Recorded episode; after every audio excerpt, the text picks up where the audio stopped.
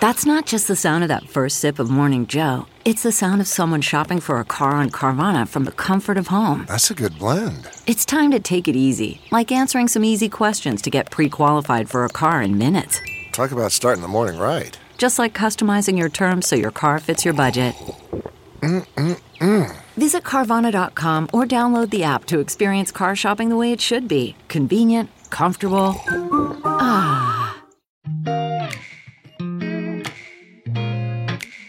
Coffee with a friend is like capturing joy in a cup.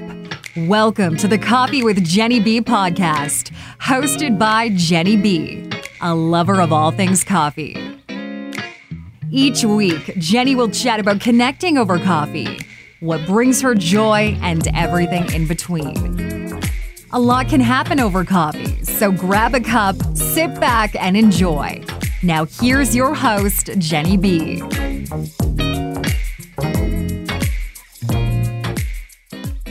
Hello and welcome to the show.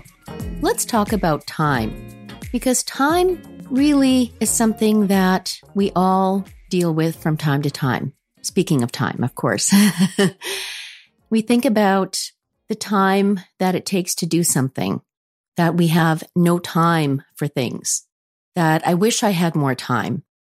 And when you stop to think about how much time we actually have, you can think about it in terms of how much time we have in a day.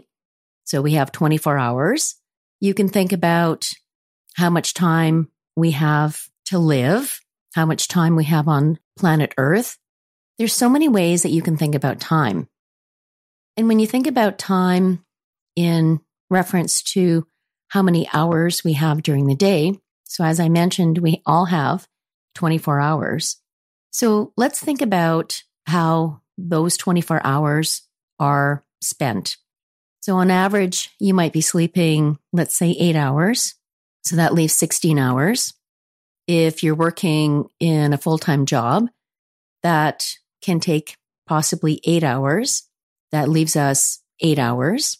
Now, part of those eight hours that are left over are time that you spend eating, doing chores, traveling to and from work, unless you're working from home, bathing, relaxing in front of the TV, watching Netflix, maybe spending more than a few hours, depending on how you're feeling. But we use those hours in a way that either suits us based on our routines and what we're doing that day, or we mix it up depending on what's happening in our lives. So for me, I think about what can I cram into those hours? And I like to think about how much I can accomplish, but not always in the right way. So, for instance, if I'm going from point A to point B, somewhere in the middle, I think, well, you know, since I'm on the way to point B, I can stop here and take care of something. And in my mind, it doesn't take me long. Oh, you know what? It'll only take me 10 minutes. When in reality, it probably took half an hour. And that half an hour that I didn't put into my planning meant that I arrived at point B late. And that has been the story of most of my life is that i am always late. Now, the thing about late people is that I'm keeping somebody waiting. And it's not my intention to have them wait. It's not that I think that my time is more important than theirs. It's that I feel that I can get a lot more done by slipping in those little errands that weren't planned. And what happens when I do that is, first of all, then I'm arriving late and I'm apologizing and I'm feeling rushed. And if I know that I have to be somewhere important, and not saying that meeting a friend for coffee isn't important because that is, but let's say if I'm going for an appointment or I'm going for a job interview or I'm doing something that has to be done by a certain time. And if I'm running late, I'm panicking. I'm stressed. I probably drive a little faster than I should, keeping an eye, of course, on the speed limit because the last thing I need is a ticket, which I have received in the past, let me tell you. But it's that feeling of panic, that adrenaline that kicks in. And sometimes having that adrenaline kick in can be a good thing. It's, you know, that fight or flight feeling that it pushes you to do something. But when the adrenaline kicks in and now you're fighting to get to where you need to go, it's not a good feeling. And I actually don't like that feeling because then when I finally arrive, it's like, oh, okay, I'm here, right? And it's just now I can sort of relax, but no, I can't because now I'm here for the appointment. And so rather than, you know, taking time, again, back to time, if I left even 10 minutes earlier than I thought I would, that gives me time to drive according to the speed limit, to think about my destination, where I'm going, to arrive at my destination, again, 10 minutes early, provided, of course, that the traffic, you know, if I took in, into account that if got an appointment around four o'clock, which is rush hour, I might want to leave perhaps 20 minutes early just to make sure that I'm not stuck behind a lineup of cars. You know, sometimes rush hour can be like a parking lot where nobody's moving. And I've been stuck behind cars that are not moving. And I'm panicking again because I'm running late and it's like, ah, I can't get anywhere. And so sometimes I just have to resign myself to the fact that I can't move.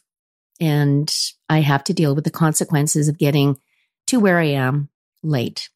But back to leaving earlier. So, again, in that scenario of rush hour traffic, if I left 20 minutes early, I might not be panicking that I'm stuck behind some cars. I mean, of course, if there's a car accident or there's something that prevents me out of my control, I mean, I did everything I could leaving early, making sure I'm planning to get there early, things happen.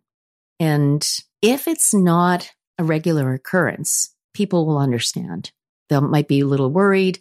But if I'm always running late and I'm offering excuses, people get tired of excuses. You know, I'm sorry I was late. I, I was even running this way. I was doing that. You know what? It gets pretty tired.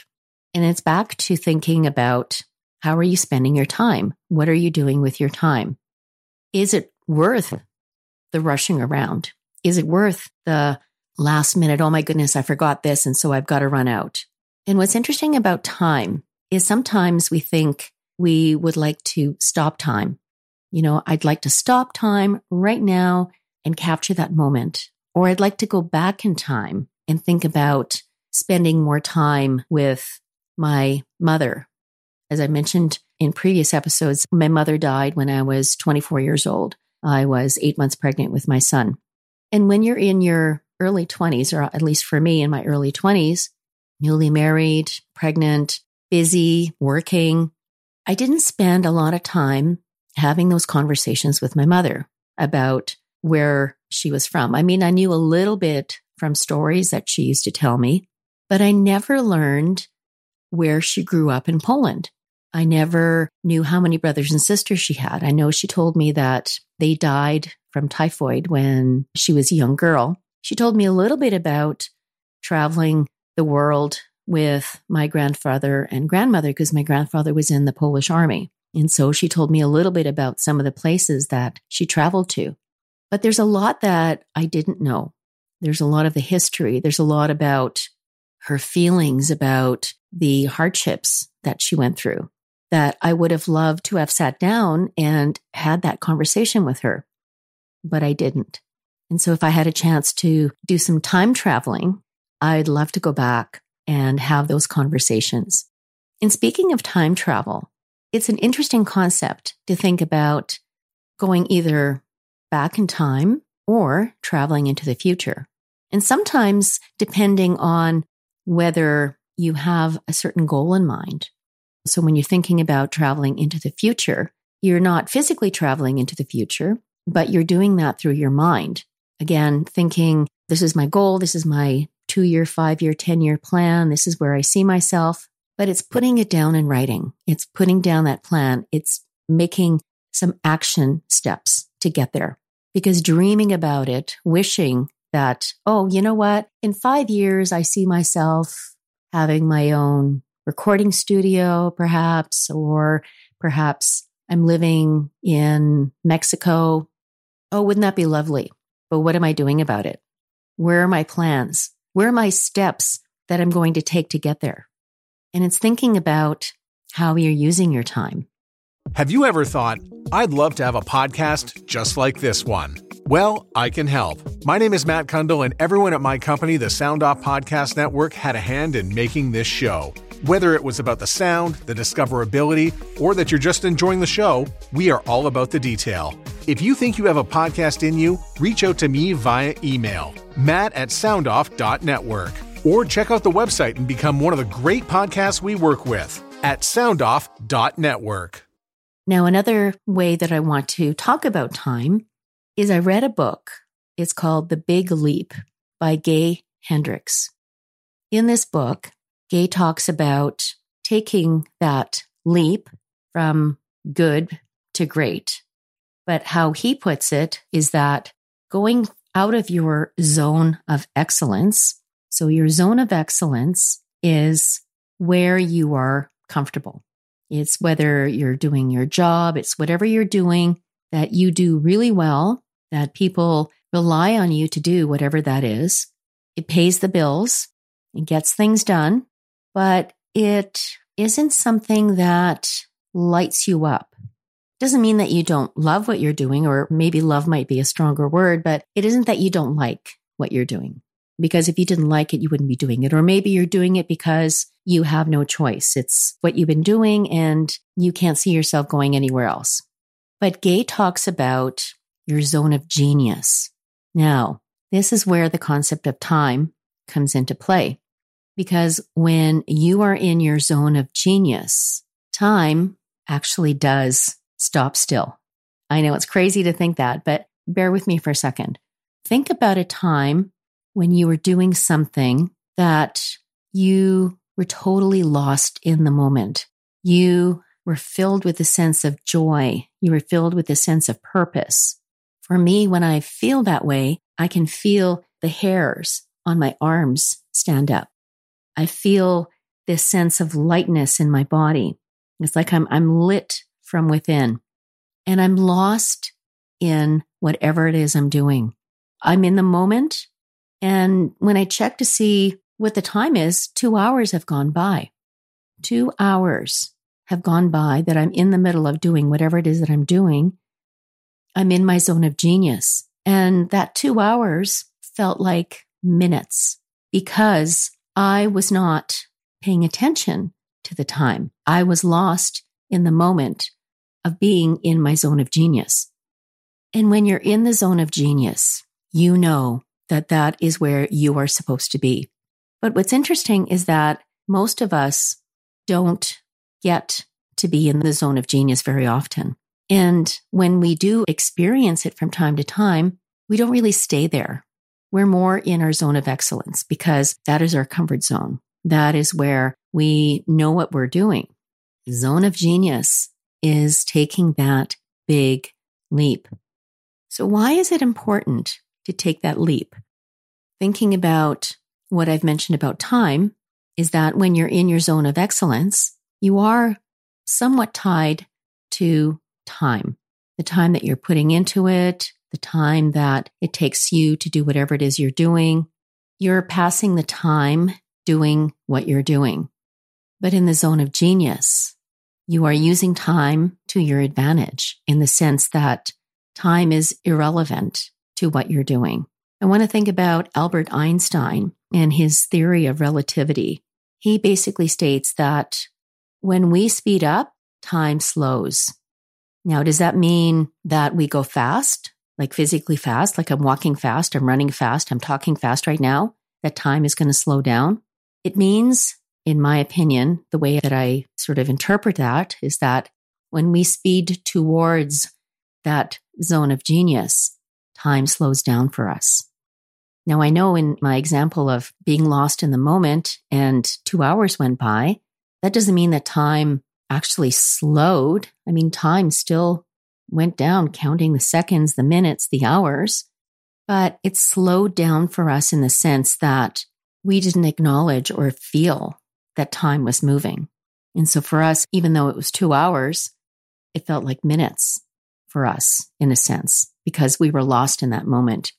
And what Gay also talks about in his book is again the idea of time.